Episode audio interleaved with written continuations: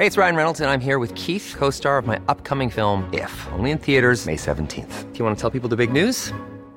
All right, I'll do it. Sign up now and you'll get unlimited for $15 a month in six months of Paramount Plus Essential Plan on us. Mintmobile.com slash switch. Upfront payment of $45 equivalent to $15 per month. Unlimited over 40 gigabytes per month. Face lower speeds. Videos at 480p. Active Mint customers by 531.24 get six months of Paramount Plus Essential Plan. Auto renews after six months. Offer ends May 31st, 2024. Separate Paramount Plus registration required. Terms and conditions apply if rated PG. Hey, I'm Ryan Reynolds. At Mint Mobile, we like to do the opposite of what Big Wireless does. They charge you a lot, we charge you a little. So naturally, when they announced they'd be raising their prices due to inflation, we decided to deflate our prices due to not hating you. That's right. We're cutting the price of Mint Unlimited from $30 a month to just $15 a month. Give it a try at mintmobile.com slash switch. $45 upfront for three months plus taxes and fees. Promo rate for new customers for limited time. Unlimited more than 40 gigabytes per month. Slows. Full terms at mintmobile.com. Previously on Sporthuset. Välkommen säger vi till Lena Sundqvist. Du kommer från Norrbottens charmigaste kommun, Arvidsjaur. Och jag har på fötterna när jag säger det. Babe Ruth, den största spelaren i världens mest kända idrottslag.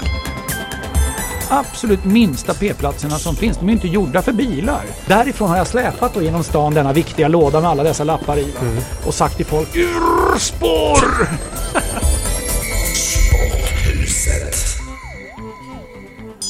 Just det, välkomna in i Sporthuset för 62 gången. Alltid nytt avsnitt varje torsdag och, och så har det faktiskt varit i över ett år. All, ja, sedan augusti 2015 faktiskt. Mm, just det.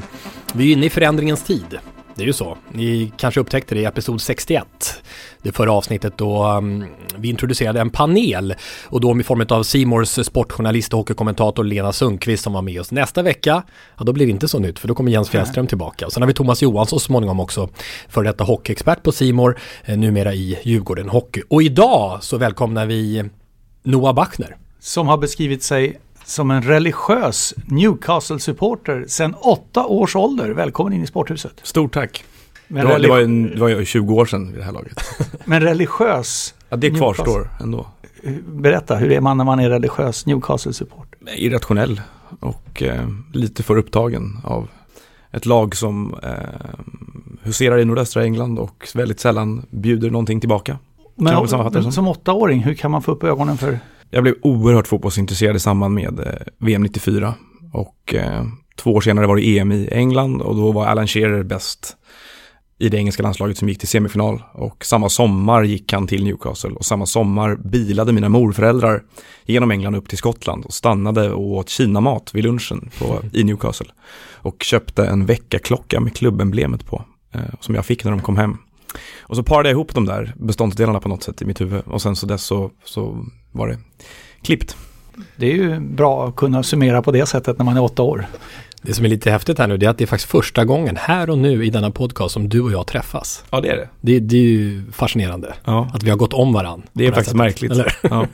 Och, men, men, eh, och det jag vet om dig, det är följande saker. Du får gärna utvidga lite här för eh, våra eh, podcastlyssnare. Du är 28 år gammal Stämmer bra. eh, och jobbar eh, nästan bara för tidningen Expressen, eller? Ja, det kan man säga. Med, Eh, att skriva om fotboll, just det. mest reportage och krönikor. Och mer då, om dig. Vem är du? Eh, uppvuxen i Stockholm, eh, som sagt, eh, väldigt märkligt förälskad i ett konstigt lag från England. Eh, det var så jag halkade in i det här yrket från början kan man väl säga. Eh, jag utbildade mig till civilekonom efter gymnasiet och Mm. jobbade tre år som managementkonsult här i Stockholm innan jag någonstans kom till insikten att jag hellre ville göra var att skriva om fotboll om det var möjligt och det fick man väl ganska snabbt höra att det var inte särskilt möjligt att göra från många håll och kanter. Det. Men, eh, eh, på något sätt då, jag hade skrivit väldigt mycket på svenskafans.com om Newcastle i synnerhet och eh, använde väl den plattformen väldigt mycket för att utveckla mitt skrivande och prova olika saker där och tyckte att liksom någonstans så hade jag väl en aning om att eh, det kunde finnas en brygga över till att göra det till en yrkesmässig ambition också. Och sen så eh, fick jag ett vikariat på Expressen när jag egentligen hade sagt upp mig från mitt jobb för att börja plugga journalistik. Mm. Och eh, var kvar där över sommaren, gjorde en del saker och blev kvar och är kvar på Expressen. Så på den vägen är det. Managementkonsult är en sån som löser vilken fråga som helst men tar jävligt bra betalt. Det är en korrekt summering. ja. Hur ser en arbetsdag ut för dig? Alltid olika nästan. Eh, I samband med, nu har vi precis haft landslagssamling eh, och då är det ju väldigt högt tempo, väldigt många dagar i rad. Eh, väldigt mycket reporterjobb parallellt med att man skriver krönikor och är utsänd och går på presskonferenser och mixade zoner med spelare och sådär. Eh, det mer vardagliga lunken, eller man ska kalla det, för det är ingen lunk på något sätt, men den går ofta ut på att bygga reportage av olika slag mm. och då är jag liksom ganska frikopplad ofta och få eh, ringa och resa runt och, och, träffa människor som man behöver använda till det och sen så ett par dagar när man sitter och totalt borrar ner sig i en text och känner sig lite knäpp och försöker få den att hänga ihop. Eh, så de ser väldigt olika ut de arbetsdagarna. Och vanliga allsvenska matcher på ett annat sätt också. Då är det ju ett par timmars väldigt intensivt jobb bara. Men eh, man, jag, jag får nog ett intryck av att man alltid, alltid jobbar lite ändå. Mm, det här jobbet. Det där känner jag. Mm. Eller gör vi inte det? Man jobbar alltid lite mycket. Det hör ju liksom till bilden att det är ungefär så. Men ni har kört ihop i simor studion några gånger också? Ja då. Eller? Eh, vid något tillfälle har vi ramlat över varandra eftersom Noah har kommit in i Simor också. Mm. Det är ju en, en supertalang på journalisthimlen. Det behövs ju sådana för att lyfta gubarna mm. och gummorna som har varit med en stund. Alltså på den tiden jag körde det här landslagsracet för Sveriges Radios räkning. Exempelvis eh, VM i fotboll 94 var ju enda reporten. Så det var en himla massa intervjuer men då, då var det ett öppet landslag som, som man säger. Eh, alla spelare på alla träningar, alltihopa det där. Eh, efteråt snackar om, det har blivit mer uppstyrt såklart i grund och botten. Men det känns ju som att det är, för jag har inte varit på någon träning med landslaget här nu med Jan Andersson som ny förbundskapten. Det känns ju som att det är lite mer avslappnad atmosfär på något sätt. Ja men det är, nu har jag bara ett års erfarenhet av den här Hamrén-regimen som härjade innan där. Och eh, jag upplever ju såklart en, en markant skillnad mot det. Eh, bara av de här första veckorna. Och då ska man ju ha klart för sig också att det är klart att de har ett behov av att öppna upp sig och framstå som lite mer intressanta nu när det inte finns ett så självklart dragplåster i Zlatan längre. De måste någonstans bjuda på lite mer innehåll eh, och öppna upp sig lite mer. Samtidigt som, som och Jan Andersson är ju en annan person och det är mycket mer han och Håkan Sjöstrands setup nu än vad det var tidigare. Eh, och det har väl lika mycket att göra med att Hamrén har försvunnit som att Marcus Albeck har försvunnit och att mm. Lasse Richt har en lite, lite annan eh, lite annat inflytande över saker och ting som jag uppfattar det.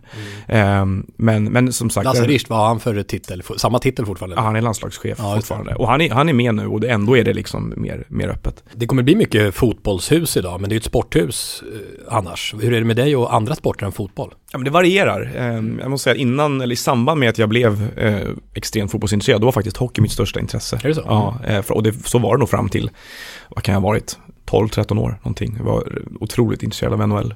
Men sen så tog fotbollen över och sen blev det mer och mer fotboll och till slut blev det nästan bara fotboll. Mm. Friidrott då? Mindre. Nej, medeldistans. Nej, men vi ska, do, prata do, doping. Ja, vi ska prata mycket mer om eh, fotbollen och eh, VM-kvalet om en stund. Sporthuset med Lasse och Tommy.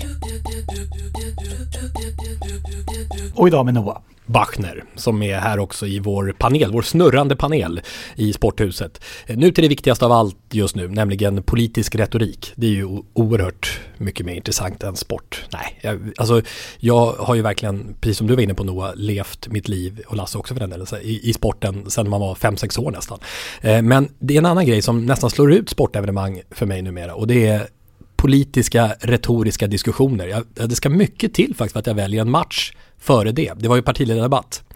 Eh, och eh, är det verkligen rätt strategi, jag tänker retorik, att peka på vad de som var före gjorde fel? kan man dra in också inom idrotten. Alltså att kämpa om vem det var som ställde till det mest tidigare. Det skulle inte vara intressant om någon partistrateg någon gång sa vi ska göra en poäng av att aldrig säga något om hur det var tidigare utan bara titta framåt. Så här lät det i söndags i SVTs Agendas partiledardebatt. När ni lämnade över regeringsmakten då hade vi 8% arbetslöshet. Den var högre när ni lämnade över än när ni tog över. Den var högre. Det var fler utrikesfödda som gick till jobbet på morgonen då än någonsin, Stefan Löfven. Men hur ska Stefan fler Löfven, kunna göra det? Nu är vi på väg ner mot 6,3 nästa år. Det var faktiskt ett vallöfte från dig före valet 2006, men det, det, hände ingenting under dina åtta år. Nu finns lagförslaget på bordet. Det är en garanti som ser till att under de första åren i skolan, då när det verkligen behövs att eleverna får den tid de behöver för att lära sig läsa, skriva, räkna, hur ska man sätta in de insatser man vet gör skillnad? Idag ger vi faktiskt mest särskilt stöd i nionde klass. Att, kan, du, kan du lova att ni kommer att stödja att ett sådant lagförslag kommer igenom riksdagen? Att, vi får inte, läsa, skriva, räkna att det inte hände något under min tid som utbildningsminister tror jag de flesta lärare kan dementera var den mest reformintensiva perioden i svensk skola sedan folkskolan infördes på 1800-talet. Hur länge som helst, under alla era år så var det så att när en skola inte gav eleverna den kunskap de behövde, då stod staten i ena ringhörnan och pekade på kommunen och sa ni borde göra någonting. Och så stod kommunen i andra ringhörnan och pekade på staten och sa ni borde göra någonting. Vet ni vad som hände? Jo, ingenting. Jag blev rädd när jag såg det ni inte gjorde i regeringsställning. Arbetslösheten ökade under er tid. Ni hade åtta år på er, arbetslösheten ökade. Jo, det är precis ett faktum. Så var det. Mm. Sen kan man göra med finess också, jag vill bara säga det innan vi snackar om hur det här var. Man kan göra med finess också, det här var väl ändå debattens clou på något sätt. Det du lovade i valrörelsen, Stefan Löfven, det var 32 000 traineejobb. Det var ju din huvudgrej. Du tog det på varenda valmöte, varenda debatt. Det har blivit några hundra efter två år. Har man den takten så är ditt vallöfte uppfyllt om 150 år. Det går faktiskt fortare för en snigel att krypa ett varv runt, runt jordklotet och då hinner den nästan ta en fikapaus i Ulan Bator på 50 år. det var bra från Jan Björklund. Det är bra med humor alltså. Ja. Men att inte Löfven efter det säger så här till Björklund. Du är rolig du Björklund, men om politik det har du inte. Han vet alltså att, han inte, att han inte hänger på den på något sätt. Nej. För alla garv, alla skrattar ju till när den här kom. Eh, Björklundska varianten mm. där. Det som har varit har farit sa alltid mormor. Mm. Eh, men det gäller ju inte i politiken. Ändlöst tjatigt att de kastar skit på vem det är som har gjort allt elände. Jag tycker inte vi har det så väldigt eländigt. Jag tycker inte vi hade det eländigt eh, om vi går backa 20 år eller vad det nu är för någonting för att hitta en socialdemokratisk majoritetsregering med, med lite stöd från Vänsterpartiet eller mycket till och med.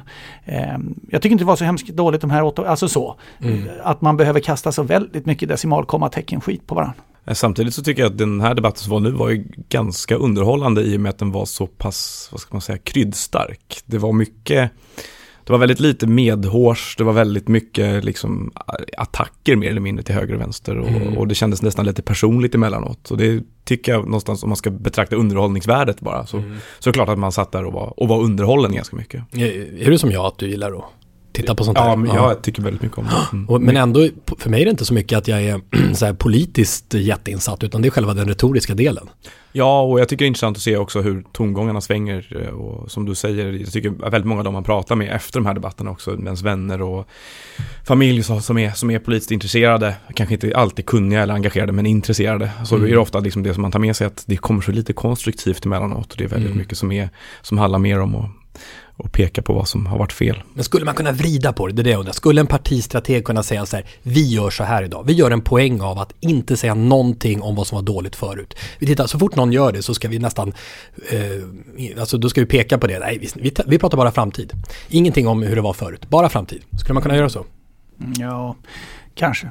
Gör någonting som sticker ut och som överraskar. Kan de inte säga att den andra gjorde någonting bra? Mm.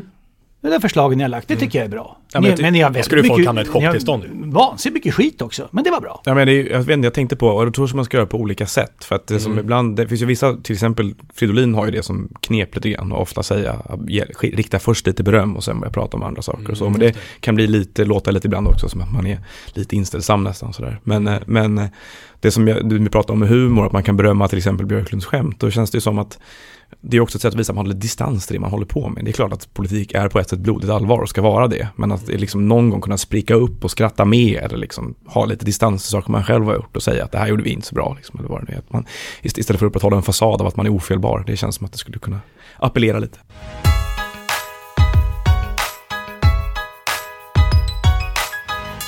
Högt i tak i sporthuset. Vad tror du om den här rubriken? Se om du gillar den Lasse. Eller egentligen är det Noah som ska recensera. Det är du som jobbar på en kvällstidning nu. Jag får nämligen mycket kritik för att jag har för långa rubriker. Lasse kör med enordare som inte säger folk någonting. Eh, Lockar till lyssning, intresse. Och jag är lite överambitiös i mina rubriker. Mm. Men så här är det i alla fall. Är Guidetti någonting mer än ett varumärke? Det är väl en väldigt intressant frågeställning. Ja, men det, var, ja, det, det, är en intressant frågeställning, men frågan är om rubriken är bra. Nej, det kanske konstigt att ha en frågetecken i rubriken. 60 sekunder. Ja. Det är okej okay med frågetecken. Det tycker jag man kan ställa frågor i rubriker också. Mm. Bra, tack. 60 sekunder från och med nu. John Guidetti har ju vissa lyft fram som Zlatans arvtagare i svenska fotbollslandslaget med samma osvenskt eh, självsäkra image. Eh, och han har redan blivit ett varumärke, såklart inte på Zlatans nivå men över 200 000 följare på Twitter och på Instagram. Han har varit sommarpratare i Sveriges Radio, fått en hyllningssång som blev Sverigeetta. Killen som värvades som ungdomsproffs till Manchester City innan han var 16 år gammal. Men låt oss fundera kring vilken nivå den 24-årige Guidetti egentligen håller på den internationella fotbollsscenen. Petad i landslaget senast mot Bulgarien. Han spelar i spanska mittenlaget Celta Vigo och har 12 raka La Liga-matcher utan att göra mål. På läktarna på Friends så hojtade publiken att Guidetti skulle komma in tidigare på planen mot Bulgarien, men har han där att göra? Håller han den nivån? Eller är han mest ett mediafenomen, delvis uppbyggt av honom själv? Jag citerar en viss Noah Bachner i en krönika häromdagen. Vi befinner oss i en viktig tid för John Guidetti. Nu måste det stämma snart. Kommentar? Ja, det måste stämma snart. Eh, och jag tycker att man absolut kan fråga sig var han befinner sig i karriären just nu. Eh, så, han har haft några väldigt viktiga symbolsegrar i sin karriär kan man säga. Det vill säga att han dels eh, såklart förde det här u landslaget som någon sorts fanbärare mm. till ett guld. Eh, dels att han kom till ett Feyenoord som var vacklade ganska ordentligt och blev eh, en galjonsfigur där och gjorde väldigt mycket mål. Och dels efter, kom in i landslaget i en period där vi letade efter nya karaktärer att binda upp mycket mening kring. Liksom. Eh, men tittar man på hans karriär generellt nu så är det ju, får det ju inte riktigt, får inte stranda igen på samma sätt som det har gjort tidigare. Det får liksom inte torka ut med mål och speltid och utveckling och sådär. Um, så det är klart att uh, han har ju han har ett stort följe och jag tror att han är väldigt viktig som symbol för det här landslaget. Mm, mm. För att uh, som du säger, man ska efterträda Zlatan, inte spelmässigt för den nivån är han ju naturligtvis inte på och kommer aldrig bli. Uh, men som symbol för det här landslaget och också som reflektion av Sverige lite grann. Jag tror att väldigt många känner igen sig i honom och tycker att han når ut på ett sätt som inte, kanske inte så många av de andra spelarna gör. Han är också lite mer frispråkig. Mm. Så för svensk fotboll så är det en förlust om John Guidetti stannar upp här nu. Och... Vad håller han för kvalitet? Som fotbollsspelare? Jag skulle vilja säga att han är i paritet med Ola Toivonen ungefär just nu. Mm. Jag tycker att det är hugget som stucket. Toivonen passar ju bättre i någon sorts enhet tillsammans med Berg i och med att de är, kompletterar varandra bättre som spelartyper. Men det är svårt att se en, en lika tydlig roll för John Guidetti som för de andra två det är väl i konkurrens med, ja alltså det, det Marcus Berg och Toivonen startade mot Bulgarien. Eh, vi, vi pratade om Guidetti där. Är Kristoffer Nyman sen? Ja det är det. Ja, just nu. Jag kan ju Som tänka liksom är och hackar där. Ja. Så att det är ju konkurrens, han är ju, han är ju på nivå i den konkurrensen kan man ju säga. Och då blir det ju spela ibland, inte spela alltid. Mm. Samma sak.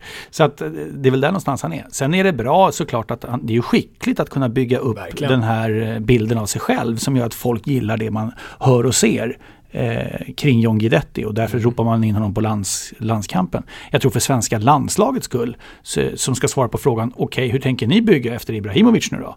Så är det jätteviktigt att man bygger på ett annat sätt. Det är inte den enskilda, eh, enskilt stora stjärnan som ska vara bärande. Det kan vara en viktig del av landslaget, en viktig komponent i. Men för Janne Andersson är det ju samhandling. Ja, att göra saker tillsammans, att man är ett starkt lag. Ett gemensamt förhållningssätt i fotbollsmatcher som han säger. Eller hur? Eller hur? Och det, det, och det, det är ju det genuina genuint starkt svenska som vi känner med våra landslag eller våra, när, när det har fått stark framgång för Sverige. Det är, då, är frågan, det. då är frågan om John Guidetti kan bli ett problem i det sammanhanget. Han behövs där så tror jag. Jo, han behövs som profilstark figur. Men om det är så som det är nu, att han inte riktigt platsar i Jan Anderssons ögon, kan han bli ett problem inne i laget? På det sättet att han har en självbild som ändå är att han ska vara med. Han sa ju det när han blev utbytt mot Luxemburg till exempel, att jag gjorde nästan som en markering, jag gjorde min bästa landskamp hittills. Fast alla kunde se att så var det inte. Tyckte nog bara han ja. Ja, eh, kan det bli ett problem? Nej, jag tror inte det. Jag tror att han har reagerat på den här petningen nu till exempel. Som det verkar, nu var han ju tyst när han gick genom mixade zonen igår och vägrade prata med media. Men det var väl också jobbigt att backa upp det här citatet om att det var hans bästa landskamp någonsin när han blev petad två dagar senare. Såklart. Men om man lyssnar på Jan Andersson så var han väldigt nöjd med Guidettis reaktioner. Både på samtalet han hade haft med honom innan och även de andra spelarna pratade om att John hade tagit det ganska bra att han var petad. Och jag tror att han har ganska mycket självinsikt. Eh, däremot så måste man ju på något sätt också gifta ihop den här självbilden och mediala bilden av honom med prestationerna. Och han kommer alltid vara omtyckt på läktarna, han kommer alltid vara en, mm. en spelare som liksom hänför sin publik. Men det kommer ju vara ett obekvämt moment såklart att ha honom eh, inte lika central och betydande som han själv vill vara. Mm. Eh, och han tar hårt på petningar. Vi, man såg det efter träningsmatch mot Wales inför EM när han kom ut också och skulle prata med media efter. Han har gjort sitt första landslagsmål precis och då hade Marcus Berg och Zlatan startat tillsammans på topp. Det var ganska tydligt att de skulle starta i premiären mot Irland och det hade tagit honom hårt för han var ordentligt nedstämd. Och samma sak nu när han kommer ut och vägrar prata. Så det, mm. han är ju dålig på att dölja sin besvikelse när han inte riktigt lever upp till det här själv också. Men när vi tittar fram, vi säger så här, nu gör vi en liten eh, tankelek. Eh, när vi sammanfattar hans karriär om, låt säga, tio år. Eh, hur kommer vi se tillbaka på den tror du?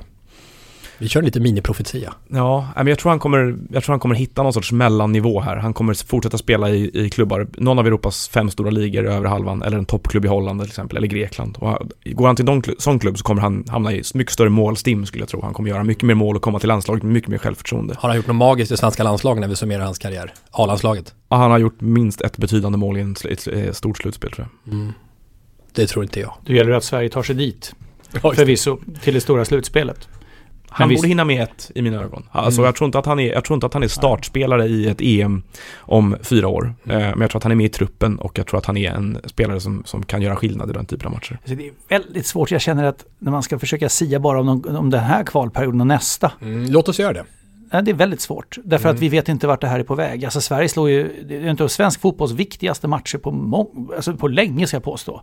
Det är absolut viktigt att spela en stor slutspelsmatch i ett Europamästerskap också, jag inser det. Sverige var viktig. Men det här var viktigt på ett annat sätt. Matchen mot Bulgarien hemma, ett jättesvagt motstånd. Ett helt ihåligt Bulgarien som hade, det fanns säkert stråk i det som var bra. Men annars så var det ju frågetecken. Eh, men jätteviktigt att vinna den matchen. Jätteviktigt att göra det med marginal. Få sex poäng på de här två matcherna, Luxemburg och Bulgarien. Det liksom ger arbetsro för, för eh, Janne Andersson. Eh, men hur är det med den arbetsron om det blir förlust mot Frankrike borta? Är den kvar då? Den eller? påverkas inte av det. Nej, för den är ju given. Ja, liksom. den är ju jättesvår. Däremot ja. tar han poäng mirakulöst mm, nog mm. i Paris. Det är ganska skönt läge att komma in till den matchen va? Ja, det tycker jag. Det känns som att det, det kunde knappast vara bättre förutsättningar. Mm. Alltså de, eh, klart att en seger mot Holland hade varit något oerhört, men i övrigt så har de gjort precis det som krävs här. Och dessutom byggt, alltså det är gångordning i det intressanta. Det vill säga, man har ju mm. satt en defensiv struktur här som ser ganska trygg ut. Mm. Såklart lätt att identifiera Victor Nilsson Lindelöf och Andreas Granqvist som ett givet mittbackspar här. Pontus Jansson känns som en väldigt bra backup till de två. Har flera bra alternativ på vänsterbacken där jag väl skulle vilja se Ludvig Augustinsson skolas in ganska snart. Men det som hade problemet var att Erik Hamréns landslag i långa perioder sträckte sig efter stjärnorna först och sen försökte hitta tryggheten. Här är det tvärtom. Så man slår ju Bulgarien med 3-0 därför att man hade en defensiv plattform att utgå ifrån, inte tvärtom. Man började inte försöka pulverisera dem från start. Och eh, jag tror att med den tryggheten och den här poängskörden och den bädden med sig in i det här matcherna nu, Sverige står på sju poäng efter tre matcher, det är liksom det, man, kan, man kan gott förlora mot Frankrike. Holland gjorde det hemma. Så att även om man förlorar bort mot Frankrike så är det här långt från kört och det gör en, ger en ordentlig avslappning. En jätteviktig resultat eh, med, med, för svensk del att Holland förlorar. Alltså returmötet mellan Holland och Sverige i Amsterdam, eh, om det nu är där, kan det bli något nästa mm. höst tummen upp där och tummen upp också för U21-landslaget som alltså tog sig vidare till EM-slutspelet igen efter att ha varit obesegrade genom det här kvalet. Men vad är det med denne Håkan Eriksson? Mm. Som ju alltså får med sig lag efter lag här. Och som på något sätt sent i tränarkarriären, ganska sent i tränarkarriären, blir eh, en eh, en supertränare. Från att ha varit lite faktiskt eh, ifrågasatt tidigare. Ganska mycket ifrågasatt. Ja, men jag, tror man, jag tror att det är liksom, han är nog en ganska bra, ganska bra exempel på det här. Man, jag ofta jagar liksom slutgiltiga definitioner av tränare och sanningar. Är han bra eller är han dålig? Han verkar vara en alldeles utmärkt förbundskapten i den här tiden för den här svenska spelargruppen. Och det betyder inte att han har varit eller kommer att bli en jättebra tränare för alla klubblag i Sverige eller någonting sånt. Utan eh, han, han verkar vara en utmärkt förbundskaptensmaterial och framförallt för, den här, för att liksom ingjuta tro och sammanhållning i en ung grupp spelare. Och sen förfogar han ju över svenska, alltså generationer fotbollsspelare som alla på förbundet är eniga om är bättre än vad vi någonsin har haft. Mest det eller? Nej, men det hänger väl ihop. Jag tror att det är inte det ena eller det andra. Det, eh, det var lite så i ishockeyn också. Det var junior-VM-framgångar då, de här som var födda början på 90-talet. Eh, 80-talisterna, de som födda mitten på 80-talet i svensk hockey, de var ju värdelösa när det gäller eh, juniorkronorna och så. Sen kom 91 och 92 och 93 och 94, de var jätteduktiga. Eh, och då blev de här eh, förbundskaptenerna, Per Mårts och eh, Roger Rönnberg och kompani jättehyllade att det var deras förtjänst, Per Mårts eh, inte minst. Eh, men det visade sig vara unika generationer, så frågan är eh, hur mm, relationen är där i de här fallen. Ja, men, men jag tror att, det är klart att i Håkan Erikssons fall så, jag tycker det, det laget han tog till guld i EM 2015 på pappret är ju sämre än det laget som faktiskt har gått genom det här kvalet obesegrat nu. Det är en ännu bättre trupp han har förfogar över den här gången. Mm, okay. eh, och, det, och det kommer ju en hel del 99 och, och killar som är ännu yngre som de är ju lyriska på förbundet. De menar ju att Isak och Asoro och även Mattias Svanberg i MFF och de här spelarna, de har liksom, de är toppen av ett isberg. Det är klart inte alla är lika bra som Isak, men att det kommer liksom en generation spelare som är, som är väldigt bra. Och då, och då pratar de även om att man ser att de 18, 19, 17-åringar som får chansen i Allsvenskan nu, de går in och gör, och gör det riktigt bra på en gång. Det är ju mm. Tesfalle Tek i, i Norrköping, det är Filip Dagerstål i Norrköping, det är Samuel Olsson i Elfsborg det, och det är flera andra. Så eh, jag, utan att gå händelser i förväg så känns det som att Sverige liksom är på väg att få upp flera kullar av spelare som är tekniskt långt bättre än vad varit tidigare. Mm. Och att um, just därför så blir jag ganska hoppfull när det gäller, vi pratade om kommande kval, att vi är nog inte många år från att kunna liksom börja introducera några av de här spelarna i A-landslaget. Vad säger ni om, eh, eh alltså jag, jag, jag såg Sverige-Bulgarien, eh, tv-sändningen. Och det var lite så här... Bra granen! In i press, in i press! Det var liksom som man kände när man stod och kollade på uh, udden där nere, ja. vid, för övrigt grusplanen som, som ligger väldigt nära Friends Arena där under uppväxtåren. Liksom. Det, var, det var liksom känsla av du menar, du hörde inga enorma publik... Det var ja, intressant för det vi... var lite konstig känsla var det. Jo, men det som, är, det som är så fascinerande med hela den här historien, det är, vi var ju i, i Nice och spelade in podden där på natten. Kommer du ihåg vi dukade upp vilket bord med... Magiskt. Med, Magiskt. med buffébord vi dukade upp, du och jag och Jens. Här är det i alla fall eh, vatten, det är Och då hyllade vi de svenska supporterna som vi alltid gör på stora mästerskap när de åker iväg på något sätt så blir det en enorm eh, känsla. Det var ju lämmeltåg där, 10 000 svenska supportrar, det är helt enormt. Men sen på hemmaplan så är det som förgjort med den svenska fotbollspubliken på något sätt. Är det inte det? Är det inte en jo, enorm skillnad? Jo, jag tror det också såklart. Och jag menar, eh, nu var jag inte där när Sverige mötte Danmark, men jag tänker att den typen av betydande matcher, som ett slutspel är, det borde ju kunna locka folk i alla fall. Men som det var igår, det var ju flera spelare som var inne på efteråt också, att dels så tycker de ju att det känns som en träningsmatch att spela inför 20 000 på en, på en arena som tar 50. Dels så är det ett problem att Uefa lägger matcherna 20.45 på vardagar, så att barnfamiljer har väldigt svårt att ta sig dit, för det är i synnerhet de som går på landskamper. Ehm, men sen också såklart, de har ju problem att, att få det här att verka, framstå som intressant när Sverige hamnar i en kvalgrupp med Holland och Frankrike och dessutom inte har någon världsstjärna att sätta på planen. Så mm. det, är en, det, är en, riktigt, riktigt stor utmaning för dem och då är det ju, då, lägg, lägg där till då det här biljettprishaveriet som har varit nu, som slutade i att spelarna själva började skänka bort biljetter. Mm. Man, Berätta vad det var.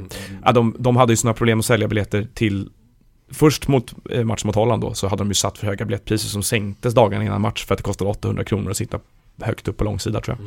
Mm. Um, och sen så till den här matchen nu mot Bulgarien så lite liknande grejer. Man hade inte ens sålt 20 000 biljetter några dagar innan matchen. Då gick Andreas Granqvist och några andra spelare ihop och, och, och betalade 1000 biljetter som man behövde göra någon sorts Instagram-övning för att få tag i gratis. Och bara 800 av de 1000 biljetterna gick åt. Så det säger också någonting om intresset. Mm. Alltså det är ju inte alldeles enkelt det där med att det är naturligt att det kommer mycket folk. Men som det var igår, och sen blir det ju problem på en sån stor arena. Och jag känner att mm. åtgärdspaket här, ja men börja med att stäng det översta etaget. Jo, det, finns det. ju så, nej. Och upprätta bättre kommunikationer till Friends. Jag tror att folk tycker att det är jobbigt att ta sig dit. Det har vi haft en egen podd om faktiskt. Ja, ni har det. infrastrukturella haveriet. Ja, missat för det. Alltså Noah, den är... du är en smart gentleman. Ja, men det är ju nu får jag äntligen en frände här. Men och sen, så, och sen så tycker jag egentligen att också det är ett landslag någonstans. Då kanske man inte ska koncentrera alla matcher till huvudstaden heller. Det kanske finns en poäng att spela mm. i andra städer i Sverige också där det finns arenor som tar ordentliga publikmängder. Det är, det är inte helt givet att alla matcher ska spelas. Nu kommer jag på vad, den där på, vad det där poddavsnittet fick för rubrik. Det var ju typ episod 4 någonting. Aha. Ett hån mot samtiden. Ja, det är, den, alltså den logistiska övningen eh, är en hån mot samtiden. Ja, mycket bra rubrik. Den var det och apropå det Lasse, nu vill jag ha igång det här. Nu kör vi. Nu ska Lasse lacka ur. Folk hör av sig. Du är så otroligt glad nu för tiden. Jaha. Och undrar när ska han lacka nästa gång? Lasse, kan det komma i den här tyckaren som kommer nu? Nej, jag ska vara positiv där också. Det är ett Aha. elände det här. Aj då. Mm. Det var ett försök i alla fall. Nej, men jag, jag, jag ville, ska switcha ämne här från, från eh, fotbollen. Och den här är lite knepig. Dels har jag, eh, jag måste starta en klocka själv känner jag, så jag håller mig ja. till mina 60 sekunder. Det är bra för stringensen. Ja, och jag har ingen rubrik satt på den här heller. Nej. Nej, men jag kan sätta en rubrik som ungefär kan låta som att det är eh, utveckling i rätt riktning eller någonting sånt där. Ja, det, oj, det är en fenomenal rubrik, eller hur? Nej, jag, jag säger så här ja. då. Jag, jag säger så här då. De tar ansvar. Så kan jag säga. Första lät lite som ett så dokument från Socialstyrelsen som skulle redogöras på. och vad lät andra som? dokument två från samma ja, kanske. Nej, kämpa, alltså, kämpa. Okej, okay, jag kör på den här. På sex år har det faktiskt inte hänt någonting. Eh, det var Dagens Nyheter som hade en granskning av hur det ser ut med jämställdheten i idrottens beslutande organ. Det är en jobbig historia. Och man kan konstatera att det på sex år inte har hänt någonting. Så nu har Riksidrottsförbundet beslutat sig för att nu ska någonting hända. Och vad har man gjort? Jo, man har beslutat sig för att ta ansvar och säga att nu inför vi kvotering. Nu är det nog. Eh, I alla eh, styrelser och beslutande organ i svensk idrott så ska det efter Riksidrottsmötet som kommer 2017 i vår finnas minst 40% av det underrepresenterade könet. Och då tror man att det bara gäller i styrelsen, Svenska fotbollförbundets styrelse, Svenska hockeyförbundets styrelse. Men så är det inte. I alla organ som väljs på ett årsmöte så ska det vara så. Så ska det vara i disciplinnämnder, så ska det vara i valberedningar, så ska det vara i alla distriktsförbunden som finns i hela Sverige i alla idrotter. Så Riksidrottsförbundet sitter inte med armarna i kors, lutar sig tillbaka och säger att det där får ordna sig. De ställer sig längst fram i ledet, beordrar att införa kvotering när det behövs som allra mest. Jag tror mm. att sluta där för 58 sekunder. Mm, perfekt. Men kan man säga att du lackar ur på Nej. att det har varit ojämställt tidigare? Nej. Och inte på de senaste sex årens misslyckande heller? Nej, det gör jag inte. Därför att det är klart att det inte blir någonting när folk inte behöver ta något ansvar. Då blir det ju bara lealöst. Ta bort alla trafikpoliser så får ni se att, trafik, att, att, att, att den generella rytmen på vägarna ökar. Alltså man kommer köra fortare. Det ligger i folks, folks natur. Man tar bara ansvar för det man måste ta ansvar för. Ja, jag vill inte, inte alltid tro så illa om människan. Men det här är ju ett uselt exempel på motsatsen kanske. Att det, det behövs andra incitament för att folk ska bry sig om de här frågorna. Ja, man, man, man, alltså det, det, sensationella, eller sensationella, men det överraskande är att Riksidrottsförbundet går ut och säger att nu inför vi kvotering. Så här ska det se ut. 40 procent av underrepresenterade kön över, hela, över hela linjen. Och det tror jag att det är ganska många idrottsförbund som egentligen inte har reflekterat över. Mm. Utan man räknar direkt hur ser det ut i vår förbundsstyrelse. Och så tittar man på uh, om det då finns en hyfsad lika uh, fördelning mellan könen. Och det gör det nog i rätt så ganska sådär stora idrottsförbund. Jag tror att de tio största i Sverige hanterar det. Men det här handlar om allt annat också. Mängder med distriktsförbund i Sverige eh, som, som måste rätta sig. Alltså Svenska fotbollförbundet har ju sina 20-25 distriktsförbund. Svenska ishockeyförbundet har sina och så vidare och så vidare. Regionalt fördelat över hela Sverige. Här måste man nu ta ansvar. Det går inte att luta sig tillbaka längre. Det är bra. Väldigt bra. Vad säger ni? Vad säger ni? Vad säger ni? Vad säger ni? Säger ni? Vad säger ni? Vad säger ni? Jag har en sak att säga. Mm, vad det, säger var, du? det var varmt i den här lokalen. Alltså. Är det? Ja. Ändå inte som i Simors studio. Nej, där är det hett. Mm. Men du, um, kan du Twitter-adressen Sporthuset? Ja, det är att Sporthuset. Ja. Och vad har du Noah för Twitter-adress? Att Noah Bachner. Ja, det, då vet vi det också. Och du då Lasse? Jag är ju inte medlem där. Ja, just det, så är det. Men ni kan höra av er. Har du ansökt om medlemskap? Nej, jag är inte medlem där ännu. Ja. Inte mer på, på Instagram och inte Facebook heller faktiskt. Mm. Sporthuset, där kan ni höra av, höra av er om ni inte vill höra av er till, till Noah eller till mig eh, personligen.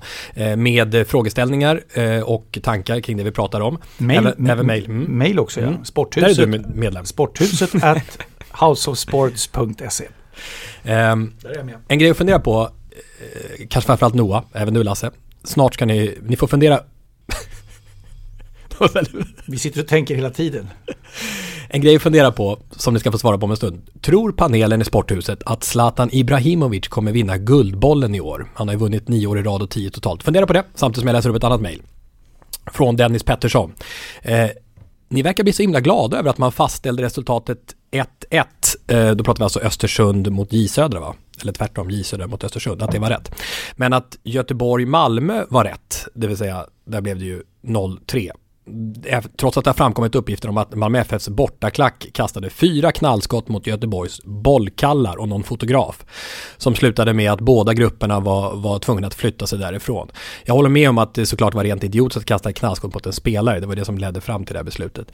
Eh, och linjedomare. Men vad är egentligen skillnaden mellan bollkallar eller fotbollsspelare undrar Dennis Pettersson. Jag tror att det regelmässigt föreligger en skillnad mellan funktionär, eh, alltså domare och spelare och övriga funktionärer. Men det är nog en gradskillnad bara. Bollkallar räknas ju till funktionärstyrkan eh, som arbetar vid en match. Så det är ju att beteckna som mycket allvarligt om man kastar knallskott mot dem också. Nu tror jag inte att det är underlaget för varför matchen bröts. Det var ju domare Jonas Eriksson som bröt den matchen. Och i den anmälan som upprättades efteråt så tror jag att det var knallskottet som var riktat mot den assisterande domaren och Tobias Sann, Malmöspelaren, mm. som var skälet till att man bröt matchen. Mm. Jag tror inte att eh, de här knallskotten på Malmösidan ingick i, i det samtalet.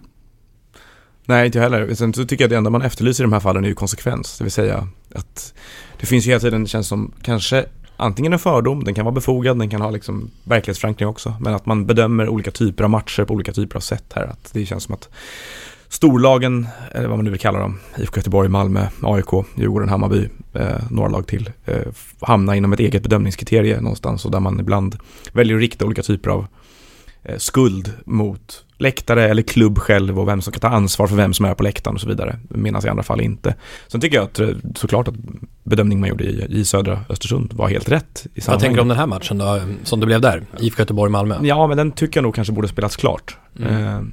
I, och det har vi också varit inne på ju. Matcherna ska spelas klart. Det, och det tycker jag nog man ska ha, försöka eftersträva i, i huvudsak. Liksom. För det är väldigt svårt också. Annars kommer vi hamna i ett väldigt subjektivt tyckande om vem som har ansvar för vem på läktaren och mm. om någon är där i egenskap av, säger man att man är supporter till det här, det här laget så ska plötsligt segern mm. tilldömas det andra laget och då blir det, kan vi hamna i så här trojanska hästar på läktarna som är där och sabbar och så vidare. Det nuvarande regelverket som är ju någon mening, jag, jag är av uppfattningen att det behöver finnas sans och balans och sunt förnuft i beslutsprocessen i idrotten. Juridiken ska förstås vara en grundbult men det är inte helt avgörande att allting blir exakt, utan det är viktigt att man hittar rätt.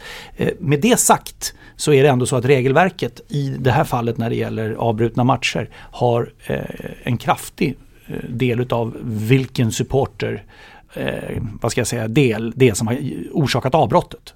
Mm. Och då har man alltså då kunnat i IFK Göteborg-Malmö FF-fallet eh, ange att den som då pekades ut för detta som fanns på filmer och grejer och så vidare var en supporter som hörde till IFK Göteborg.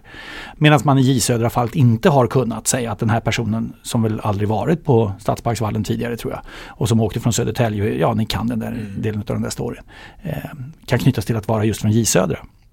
Eh, utan då fäster man ju egentligen uppmärksamheten på det Noah är inne på också, som många tycker är ganska självklart, nämligen spela färdigt matcherna. Även om det måste göras kanske väsentligt senare på natten. Mm. Eh, man har tagit dit en, jag förstår en assisterande domare som har fått ett knallskott i närheten av sig, kanske är så pass upprörd. Jag, jag, jag känner, jag, kan, jag orkar inte fortsätta den här matchen.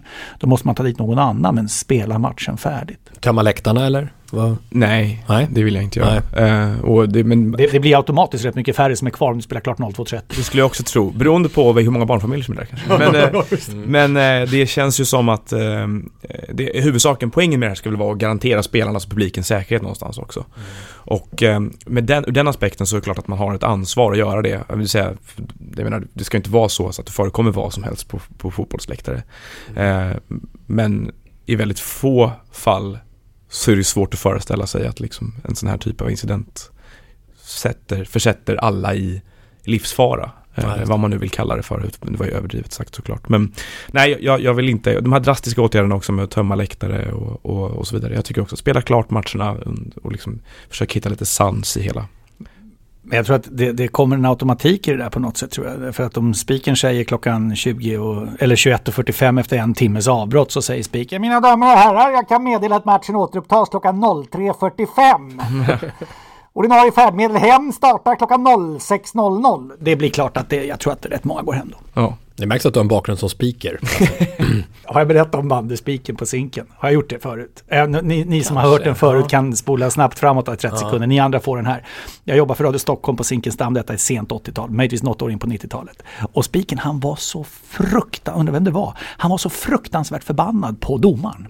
Så in i helsike arg var han. Han sa titta på den där jävla Åkerski, det är så jävla usel. Och sådär. Och nu visar han ut Berre också, det är fan inte klokt alltså. Och så helt plötsligt så, det är jävla... Hammarbys nummer 10, Bertil Andersson, får 10 minuter för slag. Jävla domare!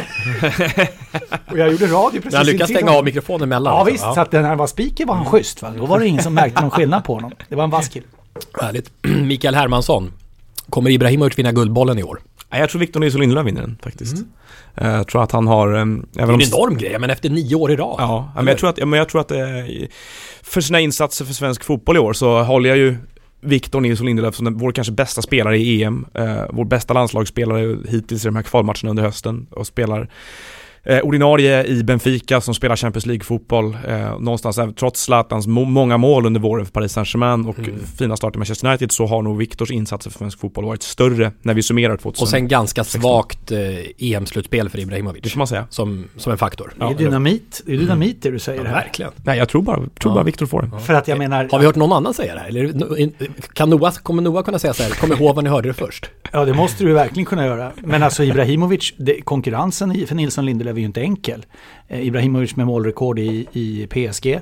Med den avtackningen han fick, bara det borde ju, alltså det kanske inte ska rendera Guldbollen, men det var ju notabelt. Och sen går han ju till en av de största klubbarna vi känner i, i, i svenska sinnevärlden, i Premier League då, där ju alla har något favoritlag nästan. Alla har det i alla fall. Vissa har det i Championship. Eh, ja, ja, dessutom, ja, sant, men, i relation till den engelska fotbollen om man säger så, då, generellt sett. Så, så, så går han till Manchester United av alla klubbar.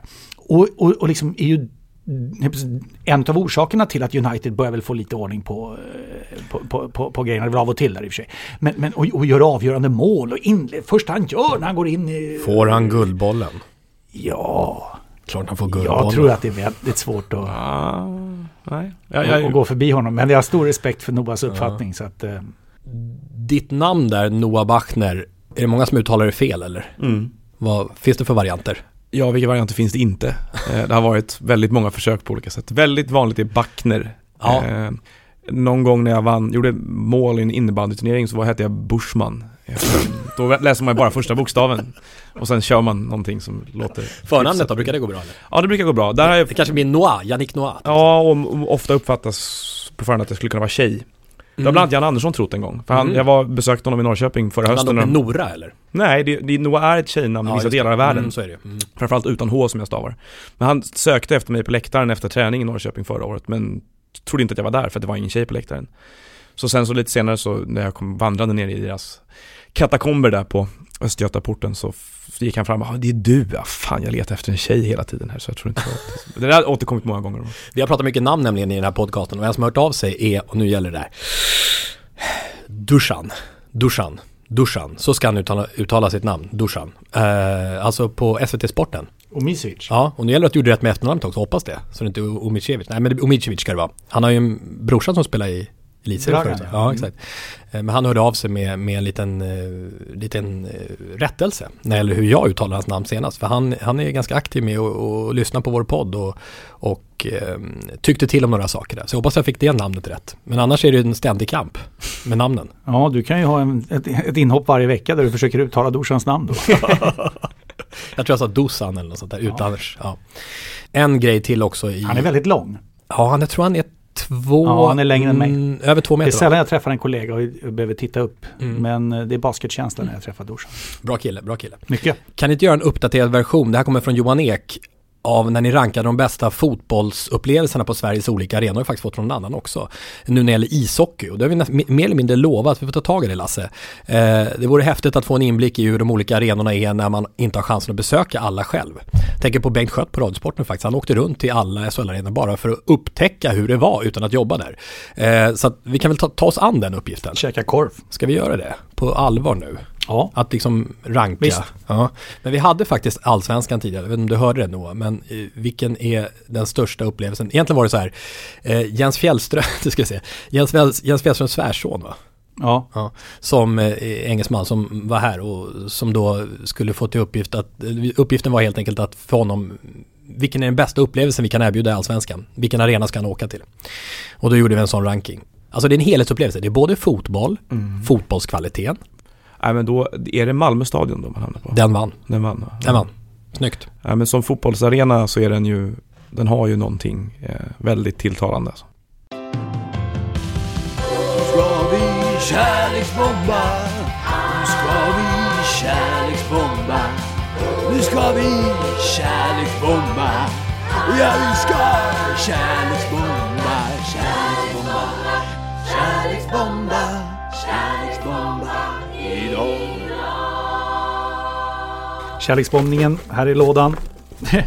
Den innehåller faktiskt eh, eh, ett sånt här... Min banderoll. Min banderoll från Världens barn som jag hade förra veckan. Den ligger kvar i lådan. Men det ligger också en himla massa lotter. Förra veckan drogs David Beckham. Det var dramatik förra veckan. Ja, det var dramatik förra veckan. Det vi började med att få svarta onsdagen. Mm. Den 16 oktober 1985. Eh, men den ville du inte ha. Nej, det var ju så att du, du tyckte att jag pratade om det. Du kapade ju ämnet fullständigt. Nej, jag hyllade det på ett, på ett, tycker jag, förtjänstfullt sätt mot bakgrund av dess tråkiga innehåll. Ja. Men då drog vi David Beckham istället och då kom vi fram till att det är kanonämne för mm. en fotbollsentusiast att få, även om eh, han aldrig varit i Newcastle. Nej, han har varit där, men han har spelat för fel lag. för, förvisso ja. Historien om Beckham från Noah Bachner.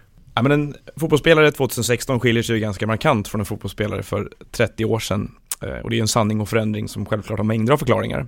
Färgglada skor, frisyrer med häpnadsväckande arkitektur, hundratals tatueringar, egna mediekanaler där sponsorer framhålls som medhjälpare i jakten på VM-guld och Champions League.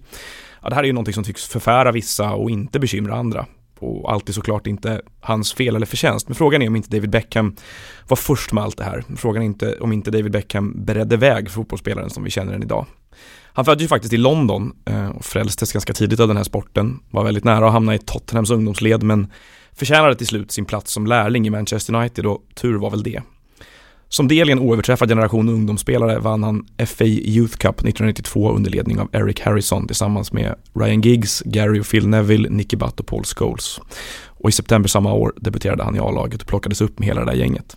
Tiden i Manchester United måste sägas vara en förutsättning för skapandet av den David Beckham som i sin tur satte agendan för en hel generation. Samtidigt som avgångsklassen från 92 utvecklades till en ostoppbar vinstmaskin under Sir Alex Fergusons ledning så började den engelska ligan växa i sitt nya format Premier League. Pengar strömmade in genom stora tv-avtal och räckvidden blev gigantisk. Premier League blev världens liga. Världens bästa liga går att diskutera, men Manchester Uniteds framgångar för Beckham blev det sex ligatitlar, två fa Cup-segrar, en Champions League och ett VM för klubblag med mera. De gjorde ju faktiskt att klubben till världens största, lanserat mot Asien och USA med hjälp av en liga som snabbt utvecklades till i alla fall världens starkaste idrottsvarumärke. Och från sin position på höger, till höger på mittfältet då så tog ju Beckham, precis som resten av den här 92-kullen, sin samtid med storm. Till vänster travade vindsnabbe Giggs, i mitten röjde en komplett Paul Scholes, båda i samspel med en högerfot som vi faktiskt förmodligen inte har sett maken till sedan dess. Hörnor hade räknats som straffar i ungdomsåren och nu var det nästan så att man kunde dra likhetstecken mellan mål och frispark varje gång Manchester United fick en sån i närheten av motståndarnas straffområde. Och detsamma gällde ju det engelska landslaget, där Beckham debuterade 1996. Året därpå började han träffa Victoria Adams, även känd som Porsche Spice, om jag inte misstar mig från eh, gruppen Spice Girl, som dominerade alla mina diskon som åttaåring. Det här parets relation den utvecklades ju till ett lika stort ämne som framgångarna på planen. Samtidigt som paret Beckham beundrades av pressen och på vissa sätt behandlades som kungligheter så fanns det någonting provokativt över all stjärnglans, någonting som retade folk ganska mycket. Um, och kanske var det det som fick omvärlden att explodera när Beckham träffade Argentinas Diego Simeone med en häl i VM 98. Irritationen låg där latent. Ball was required, and there was that challenge on uh, Beckham. And Beckham, now whether Beckham accidentally smacked into the defender, Simeone, the midfielder, I don't know. But Beckham's holding his head. I think a yellow card is going to be brandished here somewhere, and it might be to David Beckham. I'll now Shearer's telling Batistuta not to get involved. The two captains there well, Brian, it could be a red card. That's what that's what Alan Shearer's worried about. What for Beckham? Yes, because he retaliated and they it's a yellow card. Wait a minute, he's taking another card out for Beckham. It's a red card for David Beckham. Oh no! Mer problem och bad boy en national och landslagsikon kanske, men frågan är om inte det här skulle stärka David Beckham i längden. Ur 98-kaoset kom en annan attityd, en mer hårdhudad mittfältare som inom ett par år började framstå som ett skrämmande kraftfullt kommersiellt fenomen. Auktoritet växte fram och så även en roll som lagkapten i landslaget. David Beckham sköt ett omöjligt frisparksmål mot Grekland som kvalificerade England för VM 2002. Ett ögonblick som på många sätt pulveriserade ilskan över utvisningen i San Etienne. We've played two and a half minutes of stoppage time. England trail by two goals to one. Beckham could raise the roof here with a goal. I don't believe it. David Beckham scores the goal to take England all the way to the World Cup finals.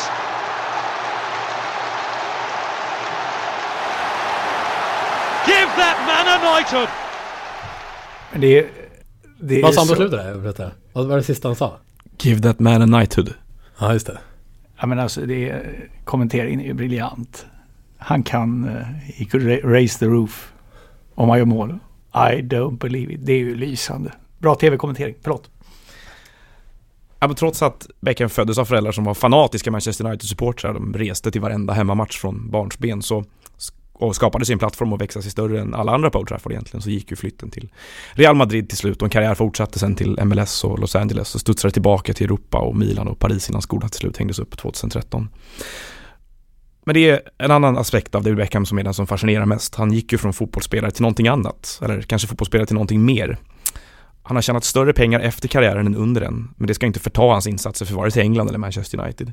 Istället så går han till historien som den första nya spelaren för mig, den som å ena sidan har kapitaliserat på sin oerhörda talang och å andra sidan visat vilket tilltal fotbollsspelare har i globaliseringens tid. Vid sidan av reklamkontrakt och sponsoravtal har han upprättat mängder av välgörenhetsinitiativ och till och med engagerat sig politiskt. När Storbritannien plötsligt hastigt och i mitt tycke ganska olustigt för sig att lämna EU under sommaren 2016 så fick få motreaktioner samma genomslag som just David Beckhams. I ett kort men välformulerat meddelande lät han folk veta att en av deras största nationalikoner inte hade varit densamma, inte hade representerat England och engelsk fotboll i världens alla hörn om engelsmännen själva hade uppehållit sig vid idéer om att stanna tiden och vända sig inåt. Och det har ju inte till vanligheten att engelska fotbollsspelare någonsin lämnar sina öar och ännu mindre att man använder sin plattform och historia till att försvara idéer om öppenhet och tolerans när det behövs som mest. Det är det närmaste unikt. Frisparkar, hörnor och kalsonger i all ära. Ambassadören David Beckham är en pionjär och vi får hoppas att lika många följer honom i den rollen som valt att följa hans frisyrer. Härligt. Ja, det är briljant. Det är verkligen himmel och helvete i hans mm. relation med, med den engelska fotbollspubliken det, det där röda kortet 98 var väl, det var för att det var han. Jag tror det. Jag du tror var inne på det också. Det fanns, låg en latent irritation över mycket med honom där. Liksom. Så han skulle liksom ha det röda kortet där då. Kommentatorn är ju inte alls inne på det. Jag vet inte vem det är som är expert men han börjar ju inse att det kanske kommer ett rött här i alla fall. De är väldigt rätt på även det. Men en oerhörd styrka hos honom tycker jag också att komma tillbaka från det där. Man har ju sett hur den här typen av saker har liksom mm. förstört engelska spelares landslagskarriär i alla fall och han kommer tillbaka och blir kapten och liksom en sån stor ikon efter det. Det är väldigt starkt. Men, men jag kom på en annan som faktiskt gick igenom den resan också. Det var ju Diego Maradona. Som i VM 82 som supertalang eh, spårade ur och blev utvisad mot Brasilien. Och eh, blev eh, ja, ganska hårt ansatt efter det. Fyra år senare så var han ju vad var det, hans VM var, i Mexiko? Hans VM var ja. det verkligen. det är en fin rubrik där med en parentes runt det. Ja. Du, det var ju verkligen mitt i prick att vi eh, skänkte iväg det här ämnet. Det hade kände, vi inte, vi hade kände, inte varit i närheten Jag kände faktiskt likadant. Jag tänkte den där formuleringen hade jag nog inte kommit på. Mycket bra Noah. Världens barn eh, ligger kvar i lådan, den tar jag nu ut och sen ska vi ta upp Men om inte Noah ska dra lappen här Jodå, till jag någon. Ska bara, jag ska bara... Har ni tagit bort den här nu som Lasse förstörde förra veckan så jag inte drar den igen? Ja just det, precis. Ja, jag hoppas vi har tagit bort dem där. Det vet man aldrig. Nu är vem, lite... vem är det? är du väl? Ja, men Jens kommer in nästa vecka också. Uh, men det är nog min tur faktiskt. Ja, jag kom ju undan förra gången. ska dra till dig. Jag kom undan förra gången med minsta möjliga marginal. Jag hittade alla lapparna. Jag tycker om vår analoga låda. jag tycker den är charmig. Mm. Hoppas bara att det blir ett namn som jag kan uttala nu. Mm, ja, det är det. Du kan hålla upp eh, den dragna lotten också. Vänd mot publiken. Mm. En grön lapp är det som Noah utvecklar. Jag, jag har skrivit dem där för hand så det är faktiskt väldigt svårt att se vad det står ibland. Det ska du inte Slottsskogsvallen. Det är perfekt för mig. Va? Slottsskogsvallen. Slottsskogsvallen. Alltså nu snackar vi friidrott. Vilken otrolig tur alltså. Gunder Hägg, va? vi satt några världsrekord där. Ja. På Slottsskogsvallen. Mm. Slottsskogsvallen, det, det, är ju, ja precis, det var ju den eran där med med Hägg precis före, det, det, det är en bit tillbaka, det är alltså före andra världskriget. Jobbigt för Gunder Hägg, eh, medellångdistanslöparen, eller medeldistans framförallt, att han var som allra bäst under andra världskriget. Noah, du kommer tillbaka om några Mycket veckor. gärna, ja, ja, ja. Får vi se om jag... Varmt välkommen tillbaka. Ja. Tackar. Och, får vi se om John Guidetti är fortfarande en del av svensk landslagsfotboll. Ja, jag tycker jag hackar på honom eller? Jag tycker att det är fullt legitima frågor att ställa. Ja, och vem vinner Guldbollen? Mm. Inte John Guidetti. Kom, ihåg, kom ihåg vi hörde det först. Så är det. Hej hej. Hej. Hej då.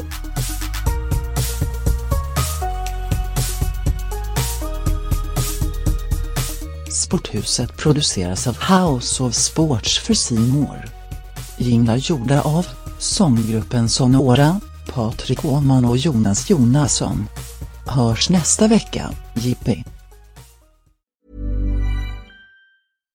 Hi, I'm Daniel, founder of Pretty Litter. Cats and cat owners deserve better than any old-fashioned litter. That's why I teamed up with scientists and veterinarians to create Pretty Litter. Its innovative crystal formula has superior odor control and weighs up to 80% less than clay litter. Pretty Litter even monitors health by changing colors to help detect early signs of potential illness. It's the world's smartest kitty litter. Go to prettylitter.com and use code ACAST for 20% off your first order and a free cat toy. Terms and conditions apply. See site for details.